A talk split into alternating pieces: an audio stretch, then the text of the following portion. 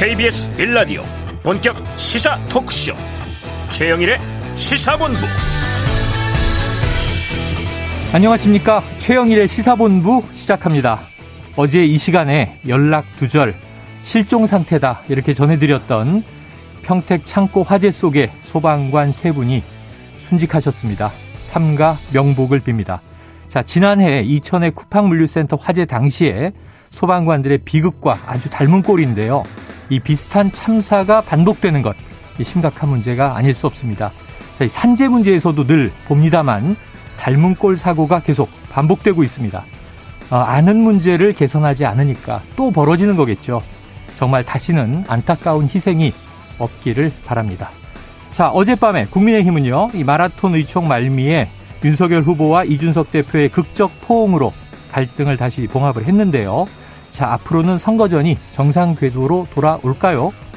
자, 이제는 연습 문제 말고 현실을 더 낮게 바꾸는, 실전 문제 푸는 정치. 자, 기대가 아니고요. 이제 요구를 드립니다. 최영일의 시사본부 출발합니다.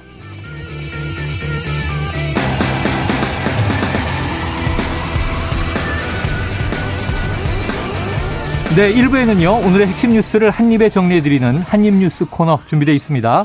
2부 10분 인터뷰, 허은아 국민의힘 수석 대변인과 어제 있었던 의총의 전말을 들어보면서 국민의힘 갈등이 과연 완벽하게 봉합된 건지 이야기를 나눠보겠습니다.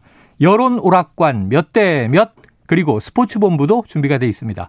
한입에 쏙 들어가는 뉴스와 찰떡궁합인 디저트송 신청 기다리고 있으니까요. 오늘 뉴스에 어울리는 노래가 있으면 문자 샵 9730으로 자유롭게 보내주시기 바랍니다. 오늘의 디저트송 선정되신 분께는 별다방 커피 쿠폰 보내드립니다. 짧은 문자 50원, 긴 문자 100원입니다.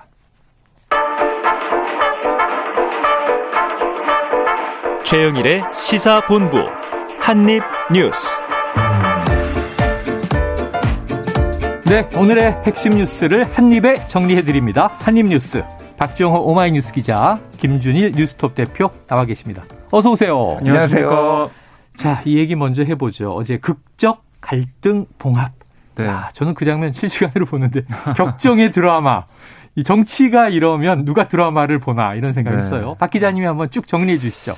아유, 뭐 좀 정신이 혼미하다는 느낌이 들 정도로 그 어지러웠습니다. 네. 그러니까 어제 제가 오전에 상황을 어디 방송에서 정리해드렸잖아요. 네. 그러니까 이 권영세 사무총장과 이철규 부총장 임명을 놓고 서로 언성을 높이며 부딪혔고, 특히 이철규 부총장은 안 된다라고 이준석 대표가 얘기했지만 네. 윤석열 후보가 밀어붙이는 모양새가 됐어요. 네. 그리고 그 시간에 이 국회에서는 국민의힘 의원들이 모여서 이준석 대표 사퇴 결의안 이걸 또 만들고 있었어요. 네. 그래서 뭐 그 발언 들어보면 오만방자하다, 뭐 사이코패스다, 뭐 이런 비난까지 나오면서 강하게 비판했고, 결국에는 오후에 이 대표가 의총에 와라, 본인의 얘기도 듣고 의원들의 뜻을 받아라 이렇게 얘기를 했습니다. 그런데 의총이 계속 2시에 예정된 게 미뤄졌어요. 왜냐, 이준석 대표는 공개해야 된다라고 했고 의원들은 비공개로 하자 하다가 네. 결국 합의 본 게 모두 발언만 공개하자라고 해서 어제 한 5시 좀 넘어서 20분쯤에 이준석 대표가 모두 발언 한 28분 정도 하더군요. 네. 긴 모두 발언을 통해서 의원들이 이준석의 복귀를 명령하면 지정한 어떤 직위에도 복귀하겠다. 자세를 못 낮추는 모습 보였고, 연습 문제라는 그 표현, 그게 후보한테 한 얘기는 아닌데 어쨌든 죄송하다라는 얘기를 하면서 몸을 낮추는 모습을 보였습니다. 그래서 그다음에 비공개로 의총이 전환돼서 여러 가지 얘기가 나왔는데 분위기는 이 오전 때만큼 격앙되지 않았다 그래요. 네. 점점 약간 좀 부드러워지는 분위기였고 그러다가 핵심이 이거죠. 한 7시 50분쯤에 윤석열 후보가 의총장 문을 열고 들어왔습니다. 그래서 분위기가 좀 한순간에 좀 긴장감이 느껴졌던 분위기가 좀 부드러워지면서 훈훈한, 그리고 뭔가 응원을 주는 원팀 분위기로 바뀌기 시작했습니다. 그러면서 윤석열 후보와 이준석 대표, 김경원 대표가 한 30분 정도 대화를 하고 들어와서 이준석 대표가 이제 우리가 열심히 뛰어야 된다 이런 얘기를 하면서 평택 일정이 다음 일정으로 아는데 택시 운전 면허증이 있는 제가 직접 모시고 일정을 소화하겠다 이렇게 얘기하니까 윤석열 후보가 자리에 일어서서 박수 보내면서 따봉, 엄지척을 하면서 좋아했고 의원들의 네. 환호를 보내는 그런 상황이 됐고요. 결국 윤석열 후보가 이제 다 털고 오해했는지도 아닌지도 다 잊자 이렇게 당부하면서 네네. 원팀을 선언했습니다. 그러면서 환호하며 포옹하며 껴안고 이런 모습을 연출했습니다. 그래요. 자, 엄지척 이게 요즘 뭐 좋아요 이건데 따봉이 언제적 얘기입니까? 어우, 깜짝 놀랐습니다. 요즘 많이 쓰지 않나요? 아, 요즘도 쓰나요? 저만 쓰나요? 아, 이거 확실한 기성세대인데요. 자, 어쨌든 이게 극적화해 정말 의총장 문을 딱 열고 들어와서 윤 후보가 네. 걸어 들어오는데 그 다음 순간에 이게 정말 결별이냐? 극적화해냐? 네. 근데 이제 포옹을 하면서 이제 다시 결합하는 모습을 보였어요. 이 장면을 한번 직접 듣고 와서 이제 김 대표님 의견 듣겠습니다. 원래 피는 물보다 진하다고 하지 않습니까? 저희는 피 같은 당원입니다. 우리 국민의힘에 같이 뼈를 묻기로 함께하기로 한 사람입니다. 그래서 뭐 화해라고 말 것도 없습니다. 네. 다시 저희가 같은 생각을 가지고 국민들의 똑같이 우리가 수행해야 될 명령을 똑같이 받들어서 저희 하여튼 뭐 분골 쇄신 열심히 하겠습니다. 후보님과의 저희 신뢰를 구축해서 실망스러운 모습을 지금까지 보인 것에 대해서는 제가 사과드리고 앞으로 나아가서 선거 승리를 보답할 수 있도록 하겠습니다. 네, 직접 그 장면 듣고 오셨는데요. 김 대표님 어떻게 보셨습니까? 일단은 예, 이거를 하루 종일 지켜봐야 되는 제 직업이 좀 원망스럽고요. 솔직히. 사실은 새해 들어서 며칠 지켜본 셈이죠. 예, 거의 일주일간 이거를 지켜봐야 되는 제 직업이 일단 원망스럽고요. 예, 전업하십니까? 이 기회에 드라마 한 편 보셨잖아요. 자, 이제 이런 거예요. 예전에 파리의 연인이라는 드라마 기억나시나요? 김정은 씨하고 박신양 씨 나왔던 거. 그럼요. 유명하죠. 예, 그게 굉장히 호평받았고 그랬는데 네네. 마지막에 결말이 이게 다 꿈이었어. 김정은의 꿈으로 끝났어요. 이게 그 여자. 이 김정은 여배우 김정은입니다. 여배우 네. 주인공이 여자 주인공의 꿈으로 끝났어요. 그래서 네. 엄청 욕을 먹었습니다. 아, 기억나네요. 그러니까 예를 들면 이런 거예요. 소위 말하는 막장 드라마의 특징이 뭐냐면은 뜬금없는 급발진, 복선 따위는 완전 무시하기, 네. 갑작스러운 해피엔딩, 네. 뭐 아니면 주인공이 다 죽는다든지 막 이런 류의 것들이 있어요. 그러니까 뭐 출생의 비밀. 갑자기 예. 멀쩡한 사람 똑같은 사람인데 저만 하나 찍으니까 아무도 못 알아보고 예를 들면 뭐 이런 거예요. 네네. 지금. 도대체 이 정당에서 국민의힘에서 이준석 대표가 얘기했던 윤핵관 문제가 해결이 된 건지 뭐 그렇게 입을 모아서 네네. 얘기를 했잖아요. 그런 것들이 지금 뭐 어떻게 지금까지 말해서 왔던 복선들이 다 해결이 되고 뭐가 지금 이게 된 건지 지금 네. 의문스럽고요. 그리고 이거를 이제 한 번도 아니고 지금 치맥 회동, 경의성 회동, 울산 합의 네 번째 지금 여기까지 왔어요. 네네네. 한두 번도 아니고 이게. 그러니까 이거가 쇼라는 것에 대해서 물론 뭐 지지자들이야 야 다 갈등 봉합돼서 다행이다 뭐 이렇게 하시겠지만은 중도층에서 보면은 아니 쇼도 이런 막장 쇼가 어딨냐 이렇게 보시는 건 좀 지긋지긋하다. 자기들끼리 밀실에서 잘 만나서 둘이서 합의하면 될 거를 둘이 고집부리다가 이거를 전 국민이 지금 이거를 하루 종일 지금 봐야 되는 이 피로도가 어마어마하다. 네. 그러니까 게다가 뭐 이제 운전해가지고 저기 이제 평택에 갔습니다. 이거 자체가 그러니까 앞으로 있을 어떤 행보들을 굉장히 반감시키는 거예요. 그러니까 네. 갑자기 둘이 끌어안고 뭔가 연인이 된 것처럼 그 안에서 그러면서 몇 번 그거 똑같이 연출했거든요. 지난번에도. 거기에서 갑자기 운전해서 간다. 그러면 앞으로 이준석 대표가 운전해서 다니는 게 이게 감동이 오겠냐고요. 전략적으로도 대실패고 그러니까 처음부터 이준석 대표는 윤석열 후보가 어제 오전에 여의도에서 인사할 때 그때 굽히고 숙이고 들어갔어요. 그 정도면은 사람들이 납득을 합니다. 할 만큼 했다. 후보가 저 정도 했으면은, 근데 거기에서 나는 관심 없다 이렇게 얘기를 하고 뭐 당내 의원들 대폭발하고 이 무슨 이게 지금 이겁니까? 그러니까. 그리고 또 하나는 근본적으로 이 윤석열 후보의 지지율이 10%포인트 이상 빠진 거는 당내 내용 때문만은 빠진 게 아니에요. 후보 본인의 지지가 어떤 자질 부족, 후보 본인의 막말, 뭐 실언, 그리고 김건희 사과 늦은 거 기타 등등 다 있어요. 그러니까 이거가 하나가 됐다고 해서 마치 지금 뭐 국민의힘이나 지지자들이 굉장히 좋아하시는데 매우 제한적인 반등만 있을 것이다. 저는 그렇게 봅니다. 네. 그래요. 오히려 또 지지층에서도 저도 온라인 게시판을 쭉 보면은 이준석 대표를 이번에 내 칠 수 있었는데 또 끌어안으면 이제 갈등의 요인이 남아있는 거 아니냐 이런 우려들도 또 지지층에도 있더라고요. 네. 지금 이 뭐 중도의 시각에서 김준일 대표는 굉장히 좀 이게 막장에 가까운 맹비판을 해주셨는데 네. 박 기자님 좀 이게 이 저 긍정적인 요소는 없습니까? 긍정적인 요소는 뭐 있죠 사실은. 그러니까 지금 우리 국민들이 제일 싫어하고 짜증내는 게 집안 싸움이에요. 네, 맞아요. 보면서 특히 정치권에서 치고받고 싸우는 것을 제일 싫어하거든요. 분명히 윤석열 후보의 후보 자질 문제도 있지만 이런 선대위 갈등을 계속 보여주면서 또 이준석 대표가 밖에서 이른바 뭐 민주당 그 국민의힘 의원들 표현에 의하면 내부 총질 일부 의원들 표현에 의하면 내부 네. 총질했다라는 걸 어제 성토했잖아요. 근데 그게 지금 어쨌든 정리가 됐다. 이 부분은 긍정적인 면은 있습니다. 네. 그래서 지지율도 아마 조금 반등하지 않을까 생각이 되는데 문제는 그 이후. 이 갈등을 봉합한 그 이후에 어떻게 네. 윤석열 후보가 캠페인을 할 것이며 윤석 대표가 역할을 할 것인지 그리고 계속해서 불안하거든요. 사람들이 볼 때. 또 두 사람이 부딪히겠지.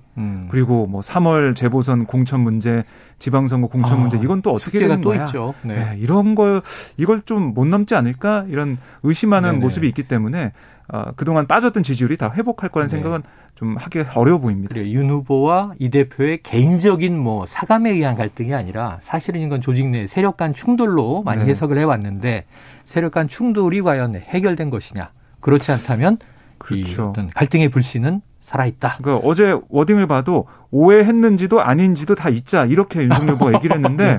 그러니까 문제 해결된 게 아니라 덮고 잊자. 네. 잊고 그냥 앞으로 가자. 이런 얘기를 한 거니까요. 자. 그러면은요, 지금 이준석 대표는 이렇게 얘기했습니다. 윤석열 후보가 이제 지지율이 하락했는데, 그 2030이 많이 이탈을 했고, 하지만 이탈한 2030이 이재명 후보에게 가지 않는다. 언제든 확보된다. 이런 얘기를 했어요. 김 대표님 전문가시니까. 네. 맞습니까? 소위 말하는 이제 세대 결합론 계속 이준석 대표가 어제 의총에서 모두 발언에서도 그 얘기 했잖아요. 네. 당의 대전략이 뭐냐? 나는 세대 결합론. 그래서 결국은 이제 받아들인 거나 마찬가지예요. 예. 세대 결합론은 제 개인의 의견입니다. 이거는 허구입니다. 허구. 허구다? 세대 결합론이 작동을 하려면은 2030의 여론만 따로 움직여야 되는데 예를 들면 지금 윤석열 후보의 지지율은 모든 전 연령대에서 동일하게 다 비슷하게 빠졌어요. 2030만이 아니라 20대가 조금 더 많이 빠진 거는 네네. 스윙 정당 고착화 어떤 특정 정당에 대한 지지가 없기 때문에 스윙부터 성향이 강하기 때문에 더 많이 빠진 거예요. 근데 이준석 대표는 마치 그리고 심지어는 이재명 후보의 20대 지지율도 올랐습니다. 안철수 후보한테도 많이 가고. 네네. 그러니까 굉장히 저는 조금 어떻게 보면 좀 오만하게 비춰질 수 있는 느낌이 들어요. 뭐냐면은 내가 움직이면은 2030 다 따라올 거다. 약간 이런 느낌이 굉장히 많이 들어요. 근데 굉장히 오판이고 세대 결합론이 중요한 게 아니라 제대로 일을 잘하면은 모든 세대가 다 같이 움직였던 게 지금까지 역대 선거의 모든 결과예요. 그런데 지금 뭔가 지난 2021년에 그 서울시장 보궐선거부터 페미니즘과 안티페미의 대결로 뭔가를 이거를 하면서 이거의 원인들을 뭐 이렇게 분석을 하는 분들이 좀 있는데 굉장히 잘못된 분석이고 이거를 만약에 국민의힘이 그대로 가져간다라면은 선거는 더 어려워질 것이다. 어려워진다. 이 세대 결합론에 뜬금없는 이 뜬구름 잡는 세대 결합론 가져가면은 굉장히 어려워질 것이라는 거죠. 그런데 결국은 이 어제의 뭐 갈등이 막 클라이막스로 갔다가 극적 해결로 딱 됐는데 복선을 다 무시했다고 이 시나리오를 각본을 중요하게 여기는 김 대표님은 비판을 하셨지만 지금 결과적으로 제가 보니까 밖으로 내쳐진 인물은 김종인 총괄 한 분이에요. 네. 그럼 김종인 총괄이 어떤 이야기 하고 있습니까? 그러니까 지금 보면 윤석열 후보가 찾아가서 뭐 조언을 듣겠다라는 얘기가 나오고 있는 상황이고요. 김종인 전 위원장이 어제 이준석 대표와 통화를 하면서 이준석 대표가 좀 돌아가라. 이제 함께 캠페인 해라. 이렇게 또 조언을 했다고 그래요. 아, 그래요? 그래서 물밑에서 이 갈등을 조정하는 역할을 좀 한 상황이다. 아, 그러네요. 뭐 보시면 되겠고요. 근데 김종인 위원장이 돌아갈 거냐 안 돌아갈 거냐 그 부분 또 다른 문제라고 볼 수가 있겠습니다. 네. 지금 사실 자존심이 세고 그다음에 이 삼고초려를 해서 어쨌든 모셔갔는데 이렇게 팽을 당한 상황이 되니까 김종인 위원장 입장에서는 바로 좀 돌아가기 어려운 것 같고 하지만 조언 정도는 할 수 있다. 이런 분위기가 좀 읽히고 있는 상황입니다. 네. 이제 주말이 다가오니까 다음 주가 되면 새로운 쇄신안을 낸 선거본부, 선거대책본부 체제가 어떻게 이제 만들어지고 작동하는지를 좀 보고 평가할 문제고요. 또 이제 어제를 어떻게 국민들이 바라보는지는 다음 주 지지율로 확인이 되겠죠. 자, 그런데 약간의 비판점이 발생한 게 있습니다. 어제 이준석 대표가 택시 운전을 자처하고 이 윤석열 후보 태우고 출발한 곳이 평택이었는데 오프닝에서 말씀드렸지만 안타깝게 창고 화재로 소방관 3분이 또 순직을 하셨습니다. 이 빈소를 방문한 거죠. 그런데 이게 빈소 방문 전에 이렇게 박수 환호가 웬 말이냐 이런 비판도 있어요. 지금 순직 소방관의 빈소, 정치인들의 방문이 이어지고 있다고 하는데 자, 박 기자님 어떤 분위기입니까? 네, 어제 보면 김부겸 총리, 또 윤석열 후보, 또 송영길 민주당 대표 등 이제 인사들이 조문을 했고요. 네. 특히 사실 이영석 소방위, 박수동 소방교, 조우찬 소방사 너무나 안타까운 이 죽음에 대해서 네. 많은 분들 애통해하고 계시고 그 현장 상황도 너무나 참 울음소리가 끊이지 않는 그런 상황이었다고 해요. 그런 가운데 정치인들이 찾아서 위로를 하고 또 김부겸 총리는 고인들의 희생이 헛되지 않도록 소방관들의 근무 환경 관련해서 고칠 점은 고치겠다라고 얘기를 했고 다 한 목소리로 이런 고쳐지지 않은 점들을 고치고 다시는 이런 일을 재발하지 않겠다라고 다 입을 모았고 이재명 후보는 오늘 이제 낮에 12시 반에 조문할 예정으로 알려졌는데요. 지금쯤 조문을 하고 있을 것으로 보입니다. 특히 이제 이재명 후보 같은 경우는 지난번에 그러니까 지난해 있었던 경기 이천 소재 쿠팡 물류센터 화재 발생했을 그때도 때 굉장히 컸죠. 오래갔습니다. 예, 그때는 경기도 지사로 재직 중이었잖아요. 그랬죠. 근데 그런 화재가 발생했는데 유튜브 촬영 때문에 이 경기도에 떠나 있었다. 아, 기억나네요. 네. 네. 그런 것 때문에 야당이 또 맹비판을 했었죠. 비판을 받았었죠. 그래서 결국에는 어제 같은 경우는 오후 일정을 취소를 한 그런 상황이 되겠습니다. 네, 그래요. 자, 그 지난해와 너무 이 판박이 참사라.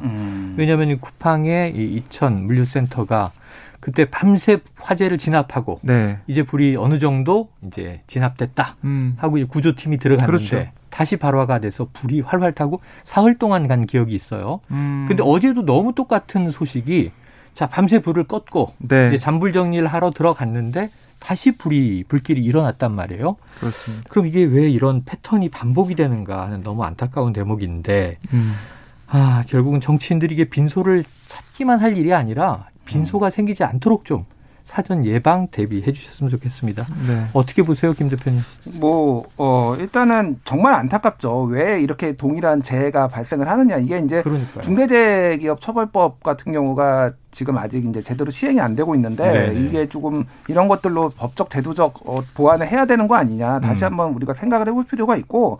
뭐 2년 동안 그 해당 그 창고는 안전점검 한 차례만 받았다 뭐 이런 기사도 네네. 나왔어요. 제대로 지금 지자체들이 점검을 하고 있느냐 이런 문제들이 있습니다.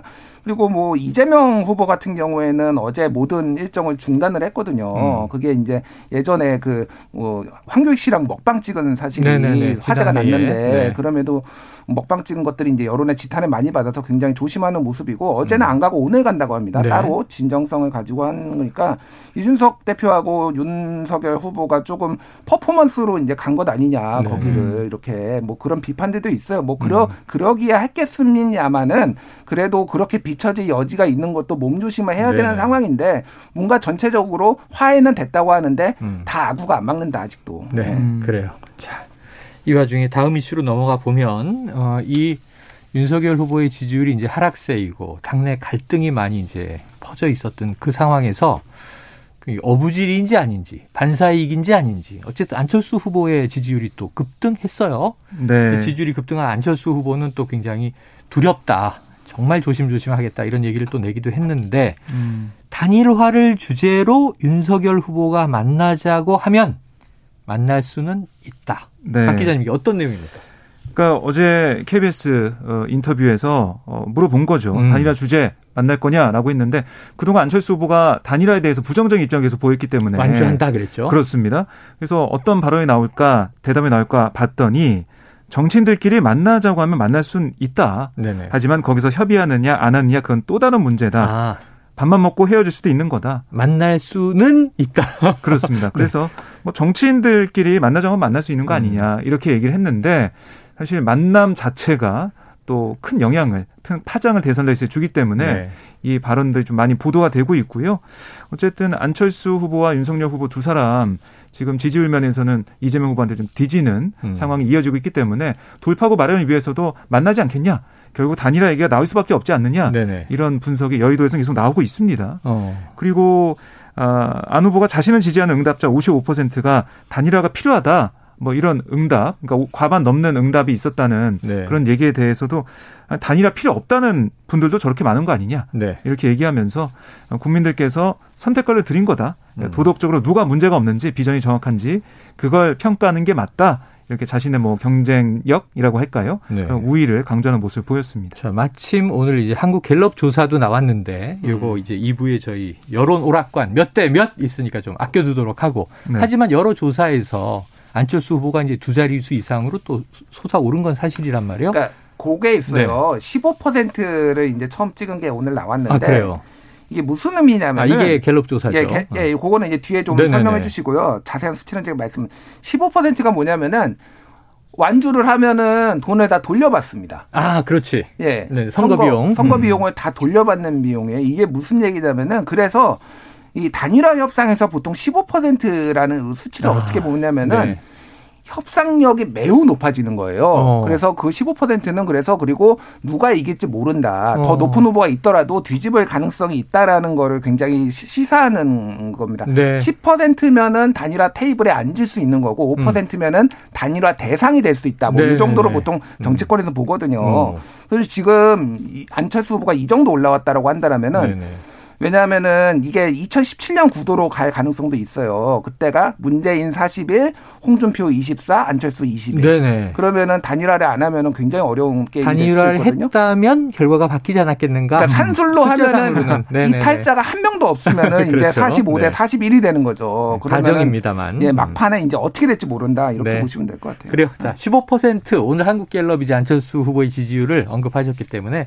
지난 4일에서 6일 한국갤럽이 성인 1,002명을 조사했습니다. 자세한 내용은 중앙선거여론조사심의위 홈페이지를 참고하시면 됩니다.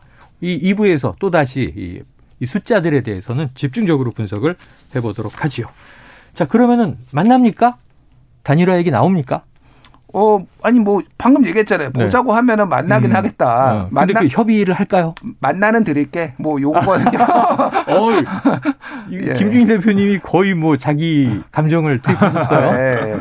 그러니까 거기에서 얘기를 하면은 나는 안 받는다라고 하면서 네. 더 몸값을 올리겠죠. 네네. 안철수 후보는. 아, 네. 나쁜 남자. 어떻게 연애했는지 그냥 보이네요. 보여요. 네.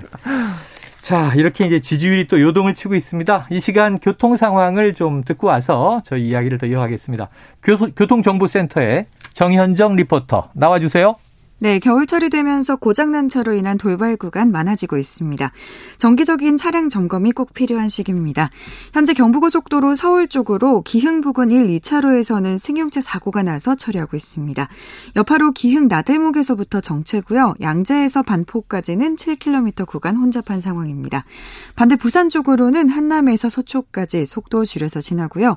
신갈분기점에서 수원까지도 천천히 갑니다. 경인고속도로 인천 쪽으로는 서인천 부근 4차로에서는 사고가 났는데요. 현재 처리 작업에 들어갔습니다. 여파로 부평 나들목에서부터 서인척 나들목까지 2km 구간 정체고요. 서해안고속도로는 서울 쪽으로 발안에서는 추돌 사고가 나서 처리하고 있습니다.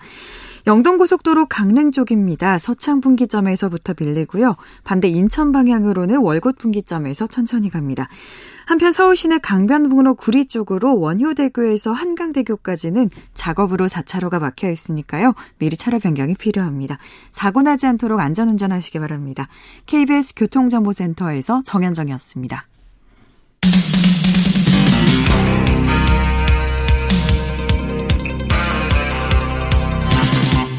최영일의 시사본부.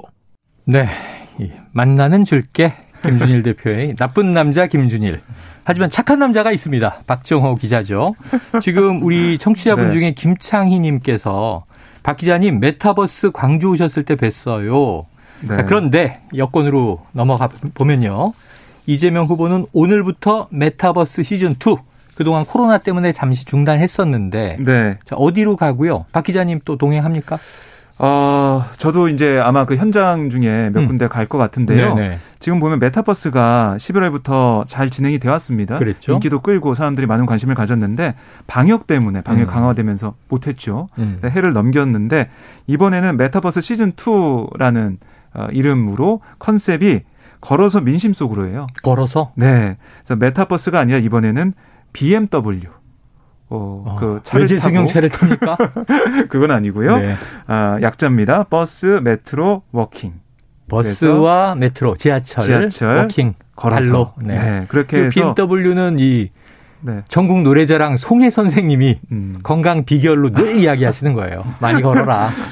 그래서 이게 사실은 그동안 메타버스 일정을 보면 시장이나 아니면 사람들이 많이 모이는 그 거리를 걸었습니다. 네. 스킨십하고 인사하고 하는 게 있었는데 코로나19 상황이 있다 보니까 이제는 시민들과 즉석에서 만나는 그 일정을 하겠다. 그리고 취재진한테도 어디서 시작해서 어디로 가는지는 안 알려주겠다. 아, 그렇게 얘기를 했어요. 그래요? 동선이 네. 비밀이에요? 비밀이고 그래서 깜짝 이벤트식으로 만나는 건데요. 홍길동 작전이네. 네, 왜냐하면 취재진 몰려가면 또 사람들이 더 많아지고 하는 방역 문제도 있고 또 정작 시민들과 대화도 못 나눕니다. 그래서 따로 개인적으로 움직이는 거고 그런데 아마 이재명 후보가 본인의 휴대전화나 아니면 그 수행 비서나 휴대전화를 통해서 생중계를 또 한다고 해요. 유튜브 생중계를. 그래서 그 현장은 볼 수가 있을 것 같고 이렇게 BMW 유세를 통해서 시민들과 만나는 걸로 변경이 됐고 그래서 이번 주말 오늘부터 시작해서 2박 3일 동안은 서울을 훑어요. 그래서 오늘 같은 경우는 오후에 서울시당 선대위 출범식을 참석을 하고 네. 그다음에 그 이후에 소상공인 타운홀 미팅도 예정돼 있고요. 육아종합지원센터 방문해서 엄마들도 만나고 내일 같은 경우는 재건축 현장에 방문해서 부동산 민심 특히 이제 재건축 아파트에 사시는 분들 많은 불만을 좀 가지고 있는데요. 네네. 현 정부에서 재건축 규제를 세게 했다. 그래서 안전진단 통과도 못하고 있다 이런 얘기를 하고 있는데 그런 주민들의 얘기를 좀 들어보는 시간을 갖기로 했습니다. 어쨌든 이재명 후보의 강점이라고 하면 여러 가지 중에 하나가 현장성에 있는데 캠프에서는 그 얘기를 계속 하고 있거든요. 네네. 메타버스를 가야 또 사람들 주목을 받는다 이런 얘기를 했는데 이번에 메타버스 시즌2가 얼마나 또 환영을 받고 인기를 끌지는 좀 봐야겠습니다. 그래요. 자, 특정 브랜드를 또 오해해서 홍보하게 되면 안 되니까 네. 메타버스 지하철 도보. 이렇게 되는 거네요. 네, 도심을 걸어서. 네. 자, 시즌2 김 대표님 어떻게 시즌1은 상당히 이제 호평을 받았는데 어떻게 예상하세요? 잘 될 거라고 봅니다. 잘 될 거라고 뭐냐면은 네. 최근에 이제 국민의힘의 저 내홍이 네. 너무 임팩트가 강해가지고 네. 기사량이나 검색량에서 사실은 국민의힘 쪽에 압도를 했어요. 그러니까 우리 시사본부에서도 균형 있게 다루려고 노력은 하는데 저쪽에서 뉴스가 막 쏟아지니까 말이죠. 이게 그러니까 없죠. 기본적으로 어쨌든 기본적인 검색량이나 기사량이 받쳐줘야 되거든요. 네네. 이게 좋은 거든 안 좋은 거든. 근데 안 좋은 거를 일부러 만들 수는 없잖아요. 그렇죠. 그러면 이런 류의 이벤트들은 상당히 도움이 될 것이고 일관성이 있거든요. 정책. 그러면 나를 위해 이재명 뭐 네. 이런 것들이 있기 때문에 도움이 될 것입니다. 근데 이제 새로운 국면이 이제 한 페이지가 끝나고 새로운 예. 국면으로 지금 들어가고 있거든요. 대선이 저쪽도 국민의힘도 이제 전열이 정비되고 이제 안철수 후보 뜨고 새로운 전략이 지금 이것만으로는 부족할 것 같아요. 네. 자, 미디어 뉴스 여론 이슈를 선점하느냐. 자, 이번 주말을 거치면서 메타버스 시즌 2가 또 좀 화제를 몰고 올 것이냐, 잔잔하게 흘러갈 것이냐 지켜봐야겠습니다. 자, 이게 다음은 정치 사건이 아닌데요. 이 경제 이슈인데 전 너무 황당해서 오스템 임플란트의 횡령 어제 잠깐 전해드렸습니다만 1,880억 원을 1개 이 재무 담당 직원이 횡령을 네. 했다. 그래서 지금 뭐 주식 거래가 중단되어 있는 상황이에요. 그렇습니다. 그런데 여기에서 윗선 개입 의혹이 나왔다. 지금 어떤 정황입니까? 네, 그러니까 이모 씨가 그저께 경기 파주시 주거지 건물에서 붙잡혔어요. 경찰 체포가 됐는데 그러면서 이게 윗선의 지시였다. 그러니까 윗선의 지시라고 하면서 부하 직원들을 범행 당시에 동원했다. 아, 혼자 한 게 아니라 네, 이렇게 좀 드러나고 있거든요. 이 씨가 뭐 팀장이니까 부하 직원 2명에게 잔액증명서 같은 서류 위조 작업 등을 도우라고 지시했다는 게 회사가 파악한 내용입니다. 네네. 그리고 왜 이렇게 그럼 직원들한테 왜 했냐 그랬더니 이 팀장 이 씨가 윗선의 지시라면서 부하 직원들을 압박했다고 해요. 시켰다. 네. 그래서 결국엔 했다라는 건데 회사 측은 이 씨 지시를 받았던 2 직원 최근 직무에서 배제를 했고 경찰에서 이제 확인해야 될 부분이 바로 이 씨가 주장하고 있는 얘기했다고 하는 윗선 지시. 이거 왜 언급했는지 그냥 거짓말로 한 건지 정말로 윗선의 지시가 있었는지 이거 좀 봐야 될 것으로 보이고요. 네. 다만 회사 쪽에서는 윗선의 개입은 없었다라고 얘기를 하고 있고 또 뭐 상식적으로 말이 안 되는 거 아니냐 이렇게 억울함을 호소하고 있거든요. 이거 좀 조사를 좀 해봐야 될 것 같고요. 근데 이 윗선 지시 여부와 별도로 이 회사 내부 통제 시스템 문제가 있는 거 아니냐 이런 얘기 나오고 있어요. 왜냐? 2020년쯤에도 당시 재무팀장이던 이 씨와 같은 팀 직원이 네네. 회사 자금 횡령하다 적발이 됐습니다. 그런데 직원만 전보가 되고 이 씨는 팀장직을 유지를 했어요. 이것도 좀 이해 안 가는 네네. 부분이 있는 거고요. 2014년 6월에는 이 회사 회장이 업무상 배임 사기 등의 혐의로 재판에 넘겨져서 유죄 판결을 받기도 했어요. 이런 상황이고요. 또 금괴를 왜 이렇게 많이 샀을까? 네. 그리고 680억 원 어치라고 하는데 네. 851개. 네. 그중에 한 절반 정도는 찾았다고 합니다. 찾았는데 왜 이렇게 많이 샀는가? 이게 궁금한. 원래 한 1톤 정도 산다고 얘기를 했다는 거예요. 1톤 다 못 샀긴 했지만 네. 왜 그런지 이것 좀 봐야 될 것 같고요. 의심쩍은 부분이 한두 가지가 아닙니다. 851개니까 사실 거의 뭐 1,000개 가까이. 네. 1톤이면은 1kg짜리 금괴 1,000개니까 예. 비슷하게 샀는데 이게 680억. 아마 1톤 샀으면 한 이제 800억 원 어치 됐을 텐데. 자, 금괴 전문가 김준일 대표님. 집에 왜 금괴를 산 겁니까? 그러게요. 집에 하나도 없는데 어느새 조이체 전문가가 됐네요. 예. 이거는 진짜로 약간 의혹이 뭐 어느 쪽이 맞다라고 할 수는 없는데 네. 지금 절반이 없잖아요. 그리고 회장 지시로 샀다라고 하는 게 본인의 예를 들면은 형량 감경에 네네. 도움이 되는 것인가에 대해서 잘 지금 수사하면 다 나오기 때문에 그렇죠, 그렇죠. 거짓말이라고 한다면 오히려 예, 그러면은. 이거는 진짜 좀 명백하게 밝혀야 되겠다. 네네. 이쯤에 회사 측에서 정말로 뭔가 비자금을 만들기 위해서 이런 것이냐라는 의혹이 나온 상황이기 때문에 좀 수사를 좀 면밀하게 할 필요 있다. 이 정도 말씀드리겠습니다. 금괴 전문가는 아닌 걸로 확인이 됐고요. 금괴 없으시다니까. 근데 이제 어쨌든 규모는 크진 않지만 이게 뭐 제조업체는 아니지만 김 대표님도 회사를 경영하는 경영자예요. 네, 구멍가게죠. 예. 네. 제가 납득되지 않는 건 이 크던 작든 회사가 대부분의 자금을 은행에 예치하고 있으면 대표나 재무담당 임원이나 여러 관계자가 그냥 계좌를 들여다볼 수 있잖아요. 네. 모바일 폰으로라도. 근데 이게 오늘의 잔액 잔고가 이만큼입니다라고 거짓말해서 종이를 위조해서 올려도 내부 전산을 위조해도 지금 직접 은행 거래를 들여다보는 시대인데 석 달 동안 이 횡령을 몰랐다는 게 좀 납득 안 되거든요. 그리고 사실 이 정도 큰 금액은 어느 정도 락이라고 하죠. 네네네. 어느 정도 이상을 하려면은 뭐 승인을 받아야 된다는 그렇죠, 보완 그렇죠. 절차를 해놓는 게 일반적이에요. 근데 1,800억을 지금 하는데 아무도 몰랐다? 이게 네. 납득이 안 되는 거죠. 그러니까. 그렇죠. 네. 그러니까 윗선에서 관리상의 뭐 부실이든지 아니면은 뭐 누군가의 개입이든지 미스터리는 남아 있습니다. 네. 어쨌든 지금 이야기한 윗선의 지시였다. 공모 여부를 조사하고 있었는데 부하 직원 2명이 동원된 건 확인이 됐고 네. 근데 이건 해당 횡령한 팀장이 윗선 지시라고 주장을 한 거고요. 그렇습니다. 그 주장을 변호인도 하고 가족 측도 해서 네. 앞으로 수사로 밝혀질 문제일 것 같습니다. 자, 한입 뉴스 오늘은 여기서 정리를 해볼까요? 박정호 오마이뉴스 기자, 김준일 뉴스톱 대표 수고하셨고 다음 주에 뵐게요. 네, 감사합니다. 고맙습니다. 네, 오늘의 디저트송 청취자 1133님의 신청곡입니다. 어유 바로 나왔네요. 파리의 연인 OST. 오늘 이 옛날 드라마를 김준일 대표님 환기시키셨는데 야 이거 박신양 씨가 부르죠. 극중에서 사랑해도 될까요? 들으면서 1133님 별다방 커피 쿠폰 보내드리고요. 듣고 저는 2부로 돌아오겠습니다.